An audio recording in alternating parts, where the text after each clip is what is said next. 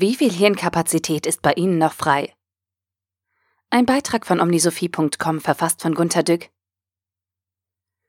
Joggen soll ich, sagt man mir, oder ins Fitnessstudio. Na, ich klage öfter, dass ich mit dem Gewicht kämpfe. Da bekomme ich von empathischen Menschen harte Ratschläge, wo ich doch Trost bräuchte. Ich würde ja gern Sport treiben, aber ich kann dabei nicht vernünftig nachdenken. Jedenfalls nicht über ein Buch oder eine These, die ich entwickeln möchte. Ich bin dann zu sehr auf das Sporttreiben konzentriert. Ich mag den Sport ja nicht so, weil die Zeit verschwendet ist. Also muss ich mich zwingen, mein Pensum abzuleisten. Aber die Arbeit der Selbstdisziplinierung verbraucht einen zu großen Teil meiner Gehirnkapazität. Da las ich bei Kahnemann, schnelles Denken, langsames Denken, dass Leute, denen man beim Laufen eine schwierige Kopfrechenaufgabe stellt, sofort stehen bleiben, um sie zu lösen. Genau, das meine ich. Wenn ich zum Beispiel mit dem Auto die letzte Meile zum Event fahre und unter Stress ein Parkhaus im Einbahnstraßengewirr suche, schalte ich immer unwillkürlich das Autoradio aus. Keine Ablenkung. Nicht jetzt. Ich glaube, unser Gehirn ist so wie unser Smartphone organisiert. Da laufen ziemlich viele Apps im Hintergrund, während wir eine davon vorrangig im Auge haben. Piep, WhatsApp, Klopf, eine Mail, Gong, ein Fußballtor. Diese Apps verbrauchen einen Teil der Prozessorleistung und stören sich gegenseitig. Wer für eine wichtige Aufgabe die volle Leistung haben möchte, schaltet besser alles jetzt Unnötige ab. Wenn das so ist, dass man nicht gleichzeitig schnell laufen und schwer Kopf rechnen kann, warum beachten wir das nicht bei der Arbeit? Können wir denn gleichzeitig kreativ sein, wenn alles rundherum telefoniert, wenn der Chef schlechte Laune wegen der Zahlen verbreitet und wir am besten noch familiären Stress haben? Der größte Hirnfresser ist die Anstrengung, sich auf eine verhasste, unangenehme und unbehagliche Arbeit zu fokussieren. Oder? Das muss Ihnen doch auch so gehen, wie mir beim Sport. Ungeliebte Arbeit erledigen wir daher mit angezogener Bremse. Eiligkeit als solche verbraucht viel Kapazität. Versuchen Sie einmal unter Hektik sauber zu arbeiten. Eilige und schreckliche Arbeit erschöpft daher ungemein. Warum bin ich so müde? Ich habe heute kaum etwas geleistet. Doch wir haben uns zu etwas gezwungen.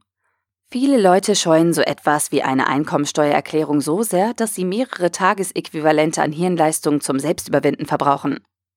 Als Prof habe ich oft gesehen, wie sich Studenten nicht auf ihre Abschlussarbeit konzentrieren konnten. Sie merkten schnell, dass sie von der Sache nicht genügend verstanden und alles noch auf Englisch. Sie konnten nicht genug Hirnleistung aktivieren, weil das Zwingen zum Anfangen zu viel Prozessorleistung blockierte. Der verbleibende Rest war für die Abschlussarbeit zu wenig. Wer keine Ahnung davon hat, nennt es meinetwegen Prokrastination. Jetzt wäre es logisch, wir hätten nicht so viel Zwang und Störung im Leben, oder? Die Glückstheorie spricht von Glanzleistungen im Flow, einem Zustand, in dem die volle Hirnleistung zur Verfügung gestellt werden kann.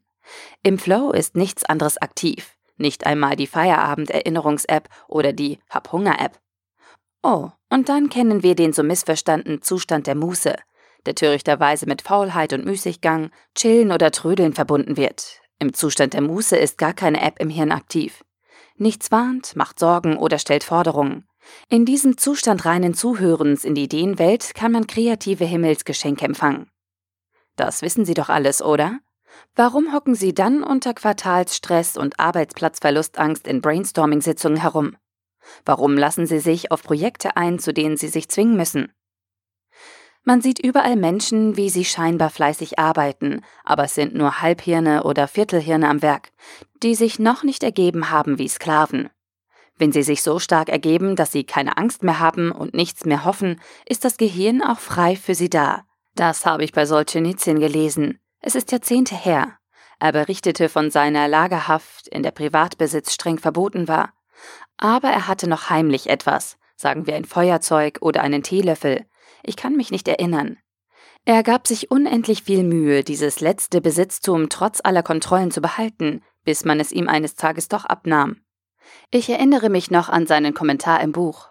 An diesem Punkt, an dem er nichts mehr besaß, war er wahrhaft frei.